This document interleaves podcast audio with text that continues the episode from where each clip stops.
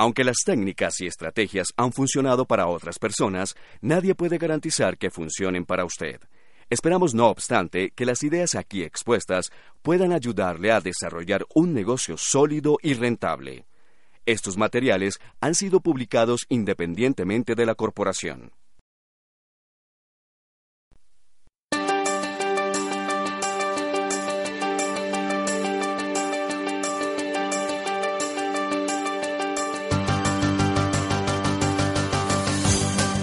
Bienvenido. La información que usted va a recibir a continuación puede ser muy importante para su futuro financiero. La va a compartir con usted Fernando Palacio. Fernando es economista de la Universidad de los Andes de Bogotá.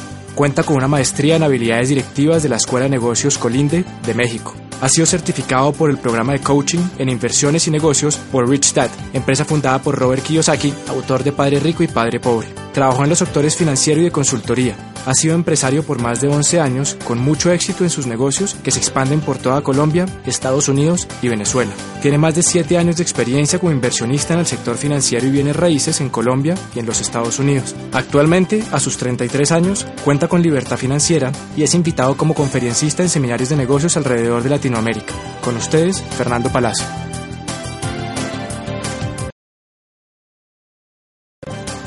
Antes que nada, déjeme saludarlo y contarle un poquito de mi experiencia. 12 años atrás me encontraba como empleado en un banco, una compañía multinacional, trabajando como analista económico y financiero para la mesa de dinero en Bogotá, Colombia.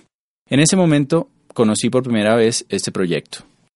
Al principio me sentí totalmente escéptico ante este negocio y, el tipo de negocio que es realmente pues había sido formado bajo un sistema tradicional educativo y ese sistema tiende a volvernos personas escépticas y las conductas sociales también en las que estamos eh, normalmente envueltos tienden también a hacernos ver las cosas desde un punto de vista negativo.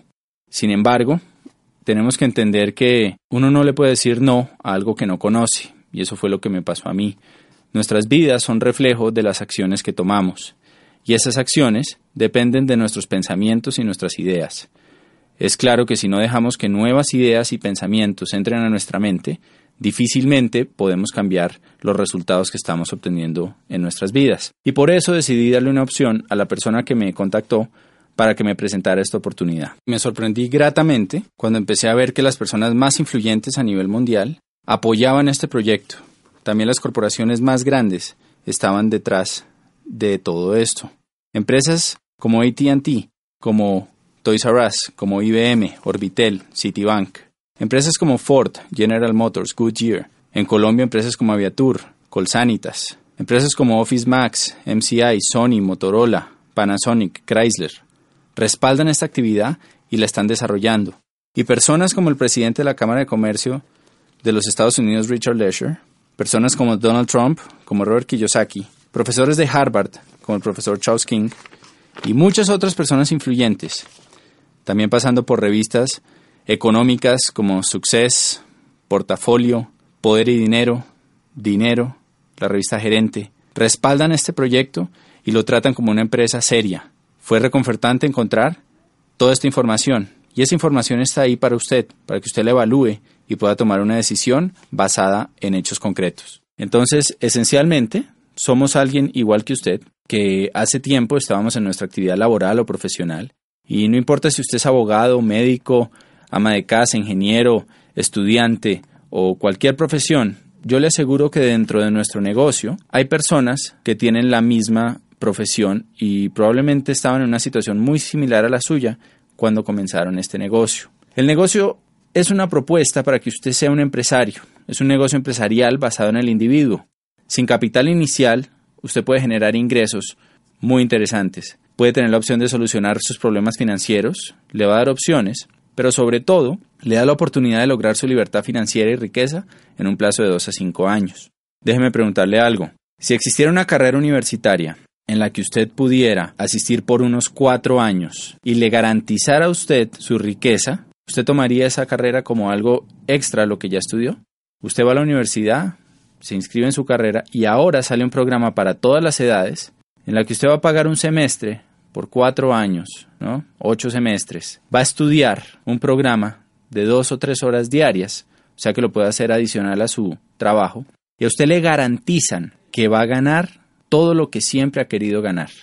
Y fuera de eso va a tener tiempo, o sea, libertad financiera para disfrutarlo. ¿Se inscribiría en esa carrera? Seguramente sí. Y de alguna manera eso es lo que le están proponiendo con este negocio. Es un negocio en el que usted va a tener que estudiar, va a tener que trabajar, pero pues la garantía o la promesa es que usted va a poder conseguir esa libertad, que aunque tome un esfuerzo, va a producir un resultado. Entonces, este CD lo vamos a dividir principalmente en tres temas. Primero, economía y negocios para este milenio. ¿Qué está pasando allá afuera? Eh, ¿Cómo nos afectan esos cambios que están ocurriendo, sobre todo de 15 años para acá? Segundo, tendencias y paradigmas. ¿Cómo los paradigmas afectan nuestras decisiones? ¿Y qué tendencias estamos observando para beneficiarnos de ellas? Y por último, algunas recomendaciones que le pueden ayudar a que usted aproveche esos cambios, esas tendencias y se beneficie. Entonces, sin más, lo invito a que pase unos minutos conmigo y estudiemos estos temas.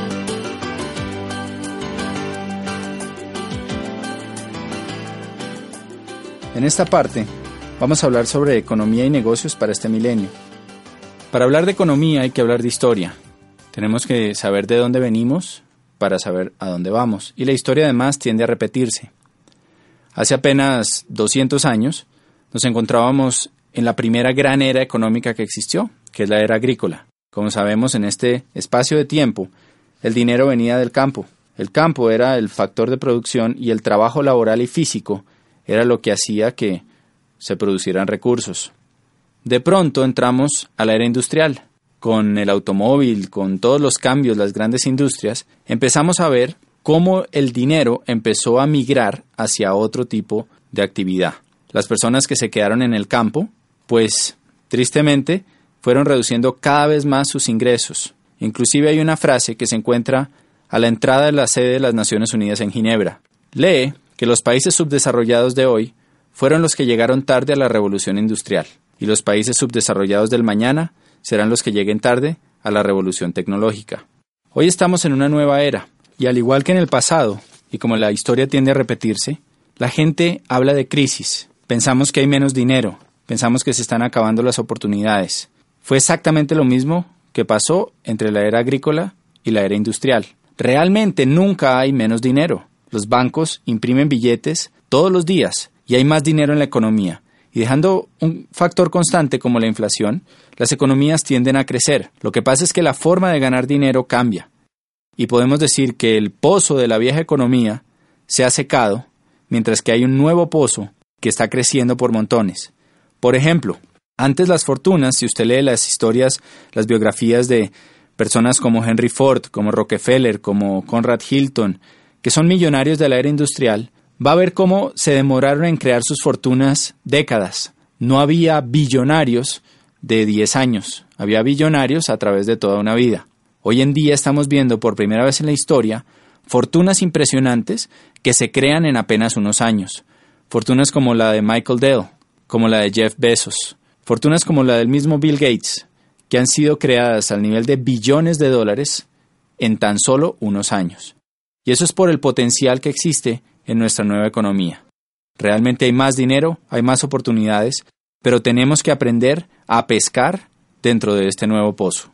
En la era industrial se requería muchísimo trabajo laboral, había empresas gigantescas y podemos resumir en que había más demanda que oferta. La gran demanda de la población mundial por nuevos bienes que se volvieron necesidades hacía que las empresas no dieran abasto y por lo tanto necesitaban muchísimos empleados. Por la tecnología, por todo lo que está pasando, entramos a una nueva era, que ha sido conocida como la era del conocimiento, era la tecnología, era la informática. Lo que es claro es que es diferente a la anterior. Y vamos a analizar algunos aspectos en los que la situación ha cambiado para todos nosotros. Primero, el entorno laboral.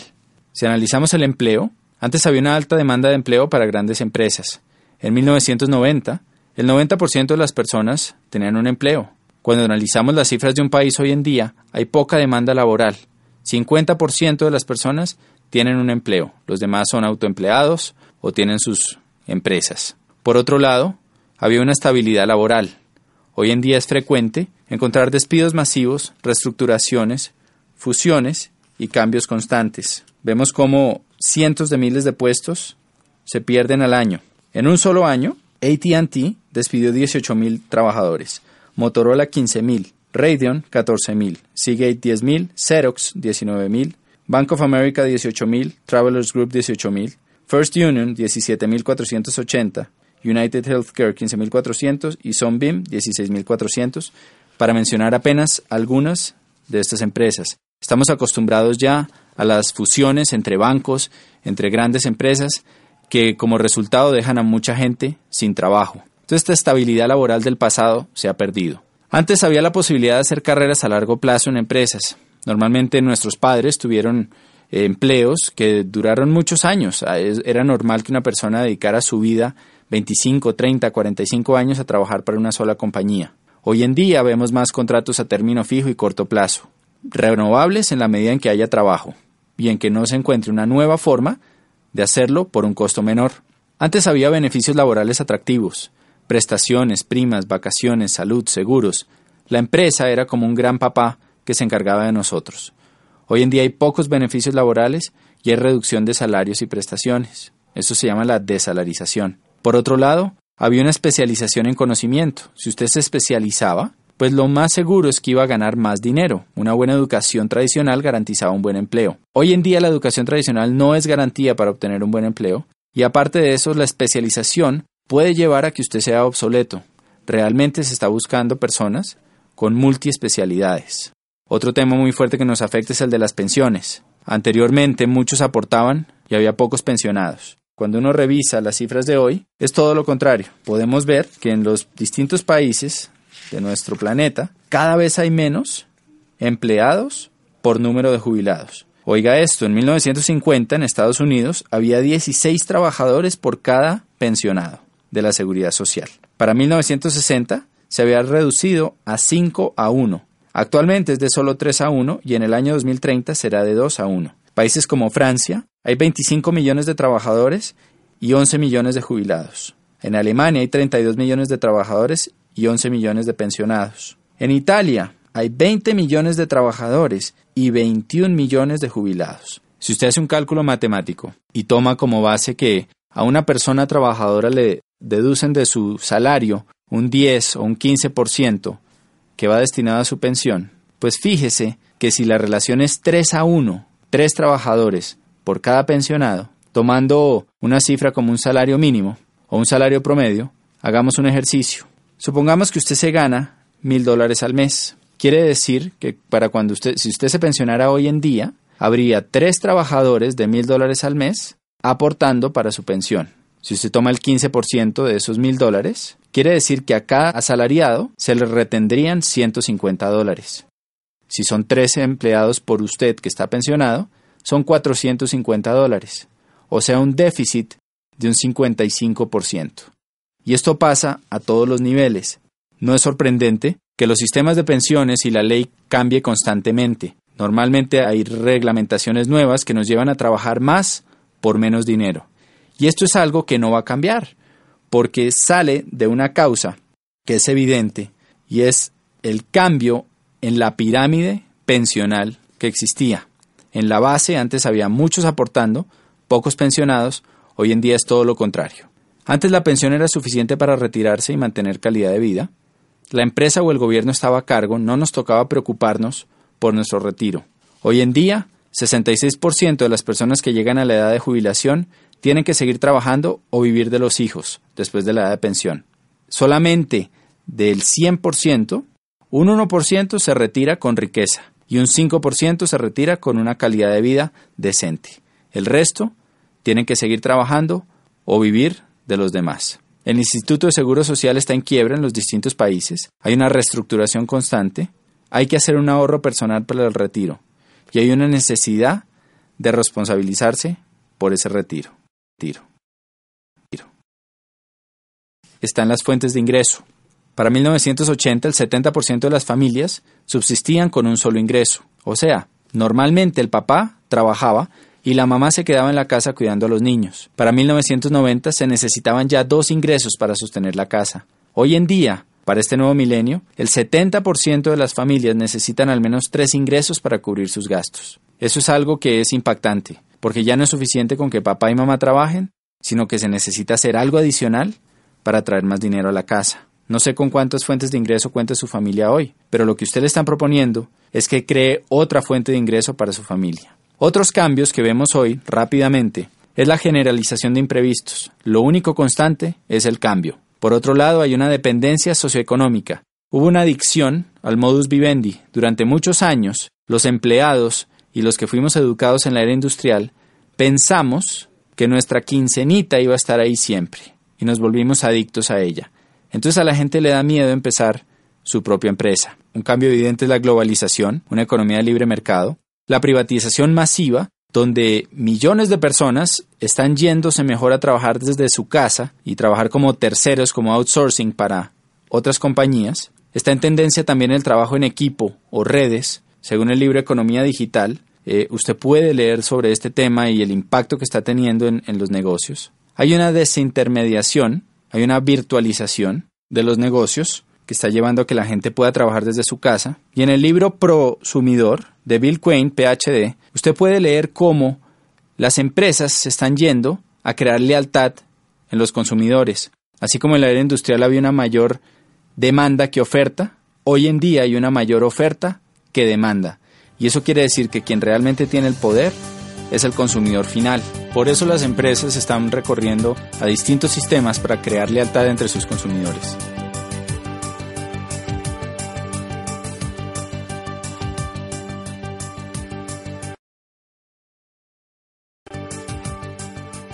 En esta parte vamos a hablar de paradigmas y tendencias que estamos viendo hoy en día en la economía y en el mercado. Eh, y lo primero es que entendamos qué es un paradigma. Un paradigma es una serie de ideas o conceptos o filtros que tiene nuestra mente. Los hemos formado a través de nuestras experiencias y los distintos aprendizajes a través de nuestras vidas. La mejor forma de entenderlo es con, con un cuento que alguna vez escuché, que habla de un señor, eh, un señor que tenía mucho dinero, pero que se lo había ganado tal vez no de la mejor forma, pasando por encima de gente, tenía muchos enemigos y iba en su BMW por una carretera viajando entre una ciudad y otra a una velocidad altísima. Cuando de pronto se cruza en el carril contrario una persona que pasa y le grita burro. Este señor, al oír eso, se voltea y le devuelve el insulto y le dice burro usted. Sigue manejando y en la siguiente curva se estrella con un burro. Entonces, pues eso es un paradigma. Alguien le está tratando de advertir un peligro que le pueda salvar la vida y él por sus ideas preconcebidas por su experiencia, desecha esa alerta y lo toma como un insulto. Y vemos que eso le pasa a muchísima gente en muchísimas áreas. Los paradigmas realmente no son el territorio, no es lo que está pasando, sino es el mapa preconcebido que tenemos sobre eso. Y los mapas, como bien sabemos, se han ajustado a través del tiempo. Hace mucho un paradigma era que la Tierra era plana y que la Tierra era el centro del universo a través de la historia, pues sabemos que ese paradigma cambió. Pero si usted va al momento en la historia en que eso pasaba, lo más probable es que usted hubiera estado seguro de esto. Cuando analizamos las tendencias, tenemos que tener en cuenta estos paradigmas para que eviten llevarnos a cometer prejuicios y a desechar ideas que pueden ser de nuestro beneficio. Una tendencia, por su lado, es algo que es masivo, global y que modifica una necesidad colectiva. Por ejemplo, Acuérdese la primera vez que entró a, su país eh, los teléfonos celulares. Probablemente eran aparatos grandes, incómodos, costosísimos y el costo de llamada también era muy alto. En ese momento el paradigma es que ese era un aparato que era para la gente rica y que no todo el mundo lo iba a tener. Hoy en día, sin embargo, en países como Colombia, hay más líneas celulares que líneas fijas y absolutamente todo el mundo prácticamente tiene un celular. Usted puede llamar a su jardinero, al mensajero, a, cualquier persona y tiene su número celular. Entonces esto es una tendencia. El cambio del CD de acetato al CD compacto y ahora el MP3 también es una tendencia. Y hoy estamos experimentando varias tendencias que hay que analizar. En el libro de, Robert Kiyosaki de Donald Trump, que se llama Queremos que usted sea rico, eh, del año anterior, del año 2007. Ellos hablan sobre varias tendencias y cosas que están pasando a nivel mundial. Durante las primeras 300 páginas de este libro, usted va a poder leer cómo estos dos genios o visionarios de economía y negocios, puesto que uno es el primer autor en el mundo sobre finanzas personales y el otro es el primer autor sobre negocios, ¿cómo ven que viene una gran depresión para Estados Unidos y para la región? Cuando ellos usan la palabra depresión, se refieren a, algo similar a lo que ocurrió hace 78 años en la crisis de, de 1929. Esa época, pues muchos de nosotros no la pudimos vivir, pero sabemos que fue una época complicada. Vemos a través de las películas y de lo que cuenta la historia, pues que se perdieron grandes fortunas y que hubo realmente una crisis en la economía muy fuerte, tal vez como nunca se ha visto en los últimos 100, 200 años. Robert Kiyosaki y Donald Trump creen que eso puede volver a pasar entre el 2010 y el 2020. Constantemente vemos en las noticias signos desaceleración económica en los Estados Unidos, en la finca raíz, en los negocios, en la bolsa, que tienen preocupados a todos los expertos. Estos signos, dicen Trump y Kiyosaki, son el reflejo de tres factores que van a impactar profundamente nuestras economías. Número uno, ellos hablan del déficit comercial de los Estados Unidos y del endeudamiento tan alto que existe en ese país. Número dos, hablan de la desaparición de la clase media, y eso es algo que obviamente no es solo en los Estados Unidos. En nuestros países de Latinoamérica constantemente se habla de eso, de cómo está desapareciendo esa clase media que era el motor antes de la, de la economía. Cada vez la brecha entre ricos y pobres es más grande y eso lo vemos cuando a la clase media, empleados comunes y corrientes, le reducen los beneficios en sus empresas, bajan los sueldos, usan bonos para pagarles en vez de dinero, para así poder reducir prestaciones y aportes a salud, pensiones, todo esto. Y como una persona que probablemente ocupaba el mismo puesto hace unos años, hoy en día pues gana menos. También lo vemos cuando conocemos a alguien que, probablemente ocupaba un cargo directivo en una empresa, que tenía mucho éxito y tal vez llevaba ahí 10, 20, 30 años, y de un momento para otro es despedido y se contrata una persona mucho más joven, con menos experiencia, pero que hace el mismo trabajo por una décima parte del sueldo. Todo eso se parte de esa desaparición de la clase media. Y por último, está el tema de los baby boomers. Los baby boomers son esa generación que nació después del año 45.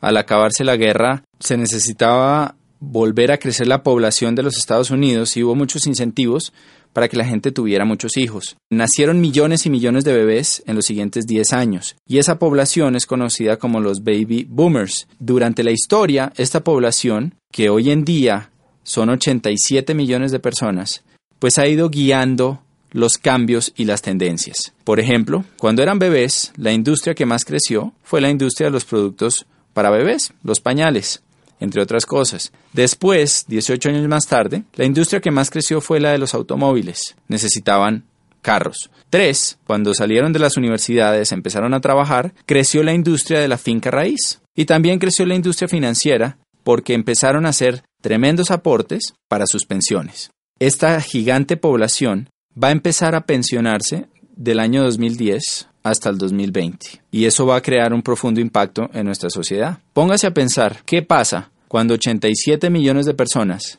empiezan a retirar dinero de las acciones que han estado invirtiendo por 50 años y empiezan a gastarse ese dinero. Claramente aquí va a haber una tendencia y por eso se habla de una gran depresión. También podemos prever que las industrias de la salud, del bienestar, belleza, nutrición, productos que mejoren la salud de estas personas, pues son industrias que van a crecer tremendamente por la demanda que se puede ver. Entonces, pues Trump y Kiyosaki ven estos indicadores y prevén una fuerte depresión. En su libro, a partir de la página 300, hacen recomendaciones para que usted se pueda cobijar ante esos cambios. La primera recomendación es una inversión en finca raíz. Y esto es algo que obviamente siempre ha estado ahí y hace sentido. Si tuviéramos 15 apartamentos arrendados a mil dólares cada uno, ¿no? Que pagaran la deuda o que no existiera deuda y nos quedara ese dinero libre, pues sería buenísimo. Sin embargo, pues necesitamos obviamente el capital para comprar esos apartamentos o propiedades y la mayoría de nosotros no contamos con él en nuestro punto de partida. La otra recomendación que hacen en su libro es precisamente el negocio que usted le están presentando y lo comparan con negocios de finca raíz, porque es un negocio que le da a usted la oportunidad de conseguir su libertad financiera. Al igual que las propiedades, puede llegar a un punto en que su negocio siga funcionando y le siga produciendo dinero independientemente del trabajo que usted esté haciendo. Entonces, analizando tendencias, paradigmas, podemos ver que claramente hay oportunidades, pero también hay situaciones. Si nosotros aprendemos a callar esos paradigmas, abrir nuestra mente y estudiar las tendencias, va a haber una gran oportunidad para todos.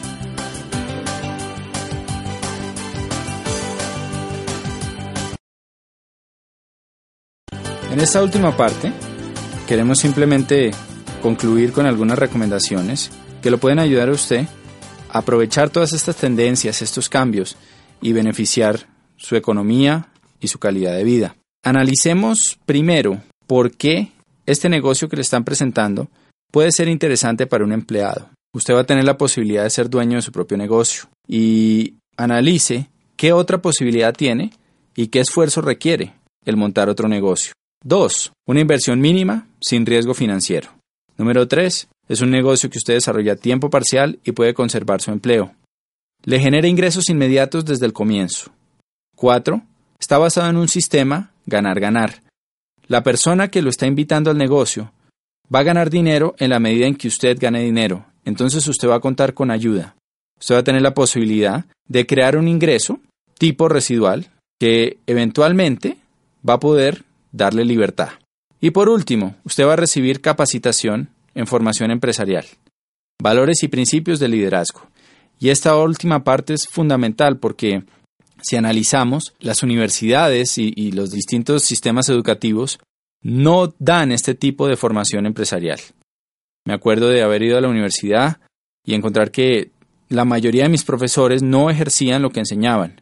En este negocio, sus maestros van a ser personas que son exitosas dentro de este proyecto. Ahora, ¿por qué network marketing para un empresario? Si usted es empresario, tiene una excelente experiencia que le va a ayudar a entender mejor este negocio. Le voy a contar los beneficios.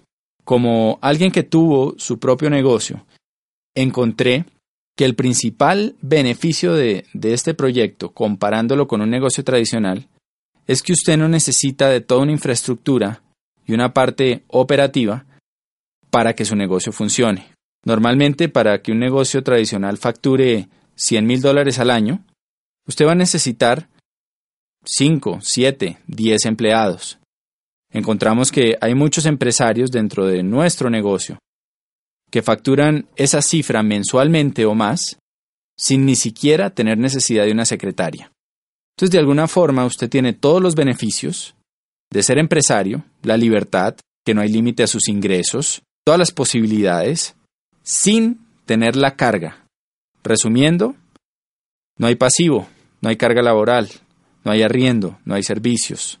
No hay una deuda que signifique un alto riesgo financiero. Hay igualdad de oportunidades. Cualquier persona puede empezar este negocio. Usted recupera el capital desde el primer mes siguiendo las indicaciones de la persona que lo, que lo está apoyando. Permanentemente va a tener asesoría y apoyo, algo que en los negocios tradicionales es extremadamente costoso. Usted va a adquirir un sistema probado de éxito para duplicar su negocio se va a apalancar, se va a apalancar en una compañía gigantesca que tiene un potencial ilimitado. En este momento nuestra región de Latinoamérica está integrada y usted puede expandir su negocio a cualquier sitio de los 12 países, desde Argentina hasta México, que comprenden nuestro mercado. Usted puede tener un negocio global y además de eso, va a tener un negocio basado en alta tecnología con alto toque personal. Muchas empresas de Internet han fracasado por la falta de ese toque personal. Aquí usted cuenta con las dos cosas. ¿Qué necesitamos de usted? Déjeme contarle una historia para que lo entienda mejor. Es una historia muy sencilla que usted encuentra en un libro que se llama La parábola del conducto, que le voy a recomendar, que cuenta sobre dos personas que querían poner el negocio de vender agua en un pueblo, y había un río que había dos kilómetros. El primero lo que hizo fue que agarró unos baldes, fue hasta el río, los llenó y se devolvió, y empezó a vender su agua, y la vendía al precio que quería, porque el pueblo necesitaba agua. La segunda persona hizo las cosas un poco diferente.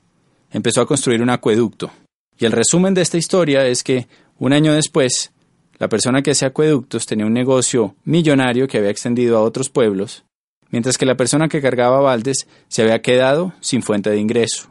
Cuando uno analiza esta historia, pues es interesante ver que aunque la misma oportunidad se le presentó a las dos personas, la forma en que reaccionó cada una fue totalmente distinta. Por eso creemos que los negocios no son buenos ni malos. Esta oportunidad que usted está conociendo es una excelente oportunidad que le puede ayudar a mejorar su economía y darle libertad financiera. Pero realmente es el empresario el que hace que las oportunidades den grandes frutos. Por eso, vamos a necesitar de usted ciertas cosas para que este proyecto le dé grandes resultados. Sobre todo necesitamos una actitud de estudiante. Necesitamos que usted esté dispuesto a aprender cómo se desarrolla esto. Como cualquier cosa, esto es un negocio en el que las personas que tienen éxito son aquellas que están dispuestas a estudiar y a trabajar. Póngase a pensar en una carrera universitaria. Normalmente, en el primer semestre entran cientos de personas y al final se gradúan de los cinco años docenas. ¿Por qué pasa esto? No es suerte, no es casualidad. Simplemente los que se gradúan son las personas que estuvieron dispuestos a trabajar y a estudiar durante los años. En esto pasa exactamente lo mismo. Entonces necesitamos de usted una actitud de estudiante y de confianza. Necesitamos que se deje ayudar, que una vez usted solucione sus dudas, revise la información, vea el respaldo que tiene nuestro proyecto, sea capaz de decir, ok, quiero aprender a hacer esto, vale la pena, díganme cómo hacerlo. Alguien con experiencia va a estar ahí para ayudarlo. Y lo otro que necesitamos realmente es ganas, que usted tenga claro el por qué va a desarrollar esta actividad y esté dispuesto a trabajarlo con pasión y con entrega. Las recomendaciones que le puedo hacer es número uno, que valore el tiempo de la persona que lo está invitando. Él es un empresario que está desarrollando esta actividad y que lo va a hacer independientemente de la decisión que usted tome. Por eso le pedimos mucha sinceridad en el momento de hablar con él. Dígale si le interesa o no y dígale cómo este negocio lo puede ayudar a usted a lograr lo que está buscando. Segunda recomendación. Al ponerse en contacto con esta persona, vea la oportunidad completa con su pareja si es casado. Este negocio funciona mucho mejor en familia y en pareja. Está pensado de esa manera. Por eso es importante que usted asista a la cita con su pareja. Y por último, tome una decisión. Un indicador importante es que las personas de éxito toman decisiones rápidas y difícilmente las cambian. En cambio, las personas que no son exitosas se demoran mucho tiempo en tomar una decisión y fácilmente la cambian. Entonces, una vez usted evalúe la información, tome una decisión y estaremos encantados de contar con usted en nuestro equipo y de poderlo ayudar a cumplir todas esas metas que probablemente se ha dado cuenta que su profesión o su actividad tradicional no le van a ayudar a conseguir. Ha sido un placer compartir con ustedes y espero que nos veamos pronto en algún evento a través de Latinoamérica. Cualquiera que sea su decisión sobre este negocio, le deseo mucho éxito en sus empresas de aquí en adelante.